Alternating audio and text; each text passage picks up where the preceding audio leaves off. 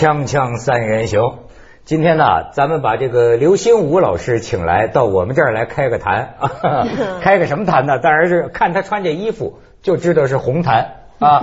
呃，你们俩加一块儿，这是红与黑啊。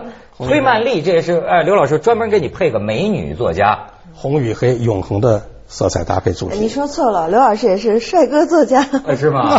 不是，刘老师，我听说过，说说为什么对《红楼梦》感兴趣呢？说小时候在班里，女同学都特别喜欢你，有李生源，有女生缘，所以我给你搭美女作家，咱们著名的职场小说作家 崔曼丽。而且呢，我们有一个共同点，就是我们都对《红楼梦》非常感兴趣。所以呢，对您呢就有很多请教的需要。你看我这儿摆着一本啊，这刘老师这可真是雄心壮志啊，续《红楼梦》。按照您的观点，《红楼梦》是一百零八回，也不是一百一十回，也不是一百二十回，是一百零八回。那么他续写的就是八十一回到一百零八回。哎呦，刘老师，您这个事儿啊，我这个匆匆翻了一翻呐。当然了，就是《红楼梦》，我们俩就是最多小的时候看过几遍啊。虽然呢，这个爱好跟贾宝玉一样，但是呢，那是你呀，别往我身上来。不是真正要研究，我也没有什么资格质疑您啊。但是我觉得这个真是费力不讨好。我见到微博上有人说的那个，这有点不好听，说哎呦，刘心武这续《红楼梦》写的可是够穿越的。您您您怎么理解？呃，是现在我自己做了这么件事儿吧，其实就是一退休老头啊，为了这个就是做一件自己喜欢的事，耗费一些时间完成一个东西而已。嗯没想到这个闹腾这么大。嗯嗯呃，现在我听的最多的八个字是这个“狗尾续貂，佛头着粪”。啊、那我觉得这个也也很正常，是吧？因为恰恰证明《红楼梦》啊了不起。嗯谁都护着它，不许你随便的染指。嗯嗯嗯。我我听了以后很很高兴，就说明《红楼梦》确实得到大家心目当中啊这么崇高一地位，哎不能随便碰，不挺好吗？曼丽呢？我是这样，因为那个呃《红楼梦》是我真是我最喜欢的一本小说。嗯呃，不是你像你这样匆匆看几遍就把人放下来了，《红楼梦》是我，而且我写作之后也是反复的在阅读。其实我对这个刘老师能够去续写《红楼梦》，我觉得这个勇气还是很值得佩服啊。而且我看了，说是花了七年的时间。所以刘老师这研究《红楼梦》十年了吧？就是他续写二十年，最起码是二。我我就发表第一篇涉及《红楼梦》的正式的文章发出来是一九九一年，嗯在《读书》杂志嗯。发了一个文章，叫做《话说赵姨娘》。哦你看，我研究红楼先从这边角、边边角角这个配角，嗯研究起。但是您一说这赵姨娘，我突然想起我在您书里看到的一段，都有点这个《金瓶梅》的意思了。说贾政在外头不高兴了，回了家，赵姨娘想说两句，贾政说：“你别说话，你就管让我舒服了。”于是赵姨娘就变着花样让贾政舒服。您这书都写到这个了，这个前八十回里面啊，嗯你注意到没有啊？贾政这个荣国府府主回到家，他晚上跟谁过啊？前八回是有具体交代的。哎是跟王夫人吗？贾政跟王夫人好像没有性生活，嗯，从书里故事开始以后，是不是？当然有过，要他生那么多儿女呢。不是以前但跟现在很多中年夫妻差不多。但是从书里的故事开始的时候，嗯，应该是没有了。哦，他就是靠赵姨娘。但他写到赵姨娘多次就是服侍贾政睡觉。嗯什么叫服侍睡觉啊？啊，这这这这，实际上您是把您的很多研究观点用小说而不是用论文的形式把它给汇聚起来用。叙述的形式。哎，你比如说你一听，那家伙能把你给惊着了。林黛玉，嗯刘老师考证是怎么死的啊？嗯说是赵姨娘下毒，而且还是慢慢的，一天一点的慢性下毒最后毒入肺腑。林黛玉自己知道命不久长，投湖成仙，另外还有一个重要原因就是她累尽了，他还泪啊，呃，还泪。还泪之旅结束了，最后他没有眼泪了，最后流出来是血滴子。我里面写了，是吧？血滴子还变成了红宝石。对对对对。天哪对，因为它是绛珠仙草嘛，绛珠就是红宝石嘛。哎，您这还有依托啊，有依托，但是对于这个赵姨娘下毒，林黛玉投湖自杀，嗯嗯这事儿是您编的吗？不是，我这个叙书的特点就是说，呃，我是这个从曹雪芹的前八十回里面找伏笔，然后他的这个大伏笔、小伏笔、明伏笔、暗伏笔、单伏笔、双伏笔，一一加以照应。我很辛苦的。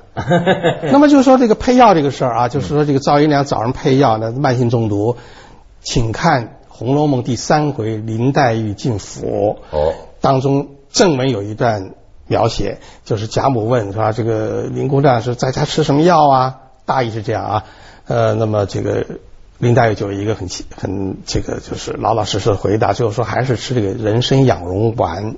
这个时候，曹雪芹的合作者脂砚斋有一个很重要的批语：伏后魏后苍林浮现，是吧？什么叫苍林？就是贾苍、贾林是荣国府的本家的这个成员，这两个人呢，在府里面是负责配药的。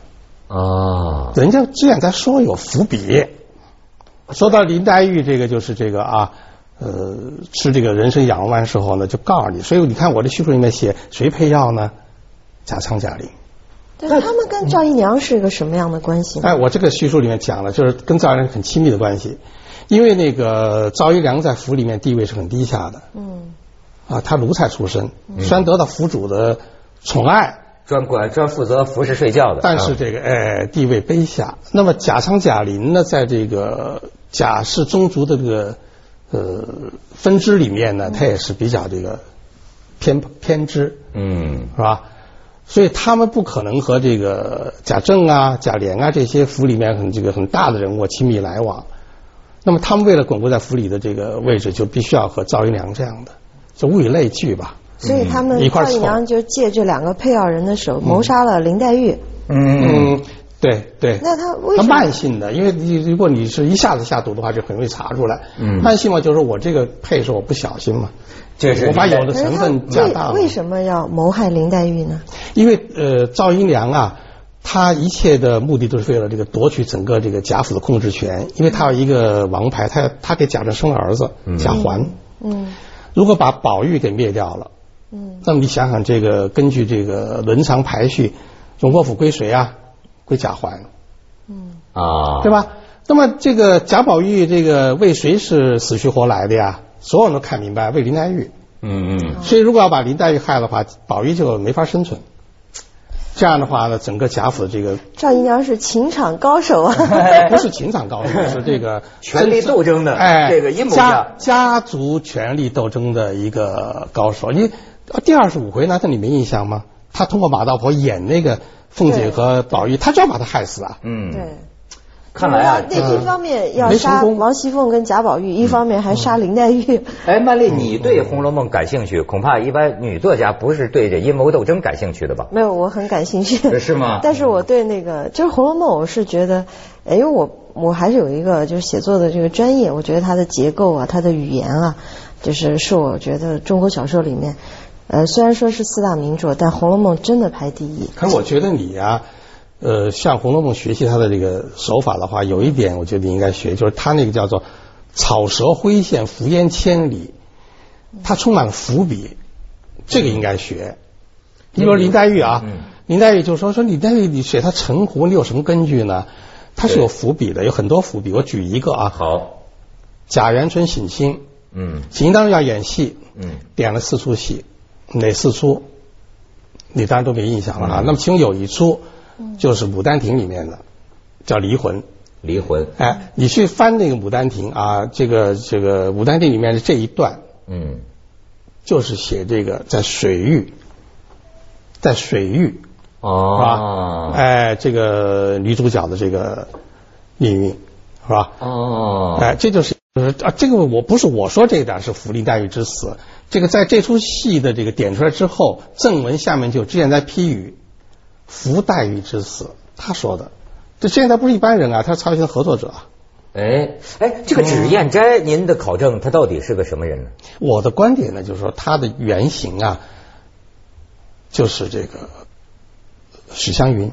史湘云当然一个艺艺术形象，艺史湘云的原型就是，如果做的是曹雪芹的话，嗯就是他的一个表妹，是李旭李旭家族。当年那个就是曹家是那个江宁制造，嗯李旭是苏州制造。所以啊，在这个刘老师最后的研究里，这个贾宝玉最后还嫁给脂砚斋了，不是跟脂砚，不是跟跟史湘云。您说脂砚斋就是史湘云嘛？然后他这个序里头啊，娶了史宝玉最后的结局是跟史湘云对对结婚了。对对对。所以说您这么多惊世的观点呢，我不由得想起啊，咱们这个节目这个要有个前提，按照前文化部长王蒙老师的教导，就是你可以不接受刘心武的意见，但是你不能剥夺他研究的权利。咱们先去一下广告，再请刘老师看啊，锵锵三人行，广告之后见。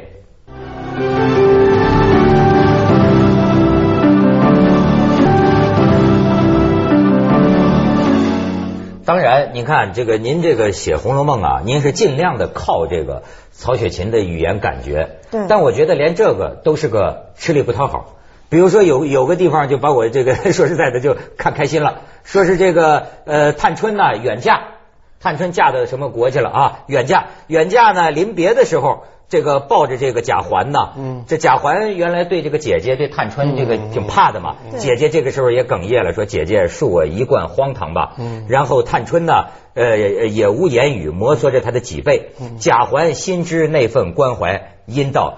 姐姐放心，我从此一定学好。嗯，您觉得这是不是现在小学里这么聊啊？有点现代化啊。没错，这意见很好。要不是人说穿越嘛，这意见这意见很好。所以说有些学者就讲了，说其实刘心武真要续写啊，也用现代的语言写一个也也挺好啊，没必要就说好像非得。我在节目开头就讲，因为《红楼梦》的结构和语言实在是太精妙了，所以我说刘老师七年时间续写这个《红楼梦》。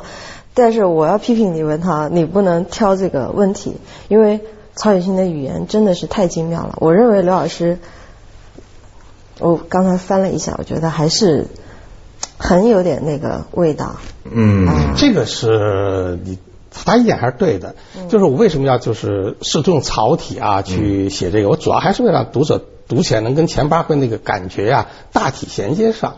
我的目的啊，不是说我自己要创造出一个有多么高价值的一个文本，嗯，我是通过这个向曹雪芹致敬，同时呢，我希望大家通过读了我这个二十八回以后呢，赶快翻过头去看前八回，为什么呢？我主要的目的不是恢复那语感，那个我是一个现在的人，他是乾隆朝人，是要把曹雪芹在前八十回里面的伏笔和脂砚斋在前八回里面所提出来的。八十回合的内容，嗯，一一加以这个落实，哎，这样帮助你去欣赏这个前八十回。所以这就是我觉得这是达芬奇那个密码，这是我的目的。就说现在不是有一个比喻嘛，很流行，就说这是断臂维纳斯，嗯，这个比喻很恰当，就前八十回它是一个断臂维纳斯，嗯。但一百二十回不是断臂，一百二十回已经接上胳膊了。哎，高鹗接了个四十回嘛。但是您好像对高鹗接的不满意。他非常不满意。呃，主要的是什么？不是我一个人不满意。早在乾隆朝，有一个叫玉瑞的人。嗯。这个人啊，他在当时的他的书里面啊，对高鹗是深恶痛绝。他拿哪八个字说高鹗啊？你听了以后你都得晕八个字啊？一善俱无，诸恶俱备。一点好处都没有，什么坏处都有。我我对高鹗不是这看法。嗯高鹗写林黛玉之死啊那一段文字啊相当优美。啊是。嗯，那个场景让人那个读了以后难忘。我之所以要去写这个林黛玉成活，是因为我经过研究以后，我认为曹雪芹设下了很多伏笔，他是要让林黛玉最后是消失在水域里面。嗯。啊，我现在不一一展开了。对。啊，大家可以再去翻前八回看有没有这些伏笔。嗯。我的目的是让大家。欣赏这个断臂维纳斯，哎，我觉得高傲接的不好，我试着接另外一胳膊吧，也不是让你啊，就是搂着我胳膊欣赏，而是让你能够去再回过头来欣赏这断臂维纳斯。但是我看这个，呃，我还想起一女作家，这个张爱玲，哎，真的怪到了中国就没有哪个作家好像说对《红楼梦》不感兴趣的。就这是这是你像张爱玲也是啊，专门写了一本书呢，叫《红楼梦演》嘛，《红楼梦演》。你看张爱玲的这个分析啊，她就是认为，就是说曹雪芹是用了一辈子的时间写这个书，而且呢，说他不断的在一生当中的不同时间在修改。对。那你要晓得，也许十年前和十年后对人生的况味啊，他理解起来都不一样。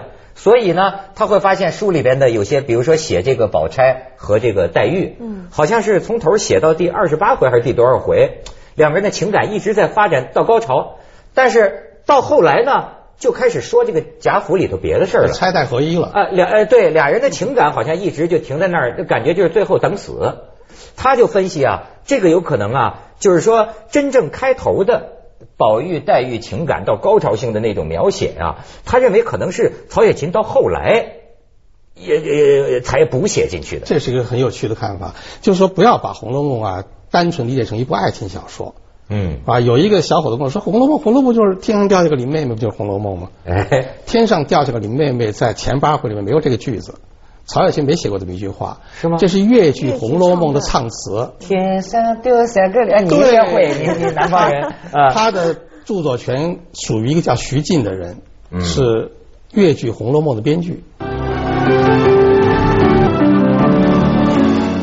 红楼梦》里面你最喜欢谁啊呀、《红楼梦》里面我最喜欢贾宝玉，哦。但是我喜欢他不是因为呃他是一个对女人很好啊赞美女人的人，我认为贾宝玉是在《红楼梦》里面呃最有悟性的一个人。实际上他最后我理解啊，当然不见得对，我理解他最后所谓的宝玉出家，就是我们看到的完整的，就是续写高了那个版的。嗯我觉得他出家不是离开的这个贾府，他离开的是大观园，因为贾宝玉是一个连老太太都骗过的人。我觉得他是在这个，呃，而且他是整个贾府里面，你看林黛玉很清高，很怎么样，但是我认为林黛玉身上还是有点成人色彩。贾宝玉是唯一一个拒绝长大的孩子。嗯我觉得这个拒绝长大的孩子，在文学作品当中，呃，那种光辉，呃，不仅中国有，西方也有，实在是就是你会觉得啊、你你想成为一个这样的人，我想每个人都梦想成为一他这个说的非常好。拒绝长大贾。宝玉啊，就说他五毒不食，对他不懂得什么叫害人。对，当别人害他的时候，他不知道这是在害他嗯对啊。包括那个贾环把那个蜡油蜡烛推在他脸上，嗯要烫瞎他眼睛，事后他都不觉得这是有人害他，觉得就是失手。嗯嗯嗯哎，我的叙述里面把他这个性格加以发挥了啊，我就不细说了。那么他这一点说的很好，就是他，而且他始终是童真状态，对。嗯，没错，儿童的童，真实的真，赤子之心呐、哎，赤子心，他永不改。嗯，你说这个世界文学画廊里面也有很多种形象，但是大多数都产生在我们的《红楼梦》曹雪芹之后。他十八世纪上半叶的作品啊，没错，你包括我们后来觉得哦，这个个性解放，比如说《简爱》，嗯。觉得很激动，是吧？嗯或者比如说像那个托尔斯泰啊，列夫托尔斯泰那些作品，觉得是人道情怀，嗯。都比他晚。而且你看，你这我就想起啊，贾宝玉一个呃教教教给中国人一个很有意义的字，就是意淫。嗯这个啊，有个有个分，现在说这个，你看《红楼梦》里有个词儿啊，叫皮肤烂淫。嗯这个刘老师续写的这里边怎么形容这种皮肤烂淫的人呢？嗯说这个是迎春的不幸遭遇。嗯他最后落在一个这个流氓吧，孙孙少祖的是一个嗯中山中山狼对对仔细中山狼，中山狼得志变猖狂。这说这孙少祖，这孙少祖呢，整天一回家，说是除了吃喝就是交媾啊，还让这迎春的小丫鬟整天只穿着外衣，不准穿内衣，这搞起来方便。这刘了刘老师这细节的这，是第五回啊，嗯关于这个贾迎春命运的那个判词和曲里面啊提供的这个呃这种信息。啊？嗯，判词里都说不让贾迎春的小丫鬟哎，那没有穿礼，没有，就说这个中山狼贪欢够。啊，就这个，他说这种人呢，就是皮肤烂淫嘛。嗯。那相反的，你看贾宝玉，嗯。过去也有这个这个外行的人就觉得贾宝玉好像是一个不大有这个是一般性欲的这种，当然他也有过一些啊，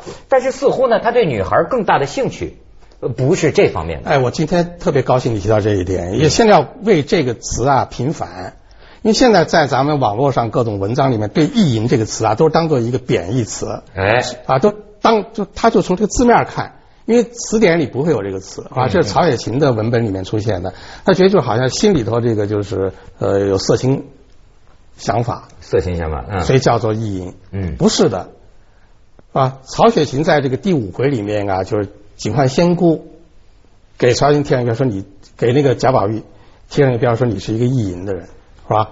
呃，然后这个脂砚斋就有批语，什么叫意淫？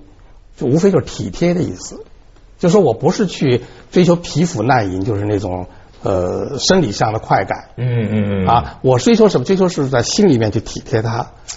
那么最明显的例子就是平儿李庄。湘云换群，湘林换群。嗯，怎么的？您给我们讲讲这故事。平儿李庄就是这个呃，就是这个贾琏偷情嘛，偷心，对被王熙凤发现了，王熙凤就冲进去，就先打平儿，嗯是吧？平儿就受了委屈。嗯这个时候呢，宝玉就把他请到了怡红院，嗯提供那个让袭人啊提供那个化妆品，让那个平儿呢理妆，重新装扮。这个时候就有一段描写，就是宝玉倚在他的榻上，就心想：平儿这么一个美丽的姑娘，都不知道自己的来历，是吧？平常没有办法去为她尽心，现在终于有这样一个机会，可以为平儿啊去尽自己一份心意，这就是意义。哎呦，它是这个，它是一个正面的概念。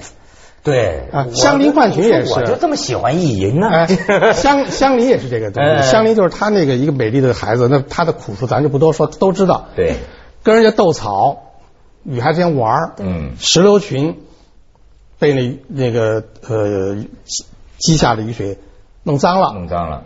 宝玉就脏了，给她换了个裙子，知道袭人有这么一条一样的裙子来换，这就是意淫。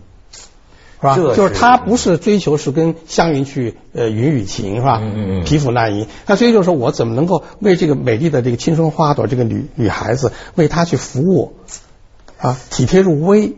哎呦，哎这样的哪个女孩不喜欢呢？啊所以这个意淫意淫这个词要对要频繁对对对，而且刚才这个提到平儿，这个贾老 不是贾老师，我现在怎么管您叫贾老师？刘老师这书里还说到最后啊是怎么地呢？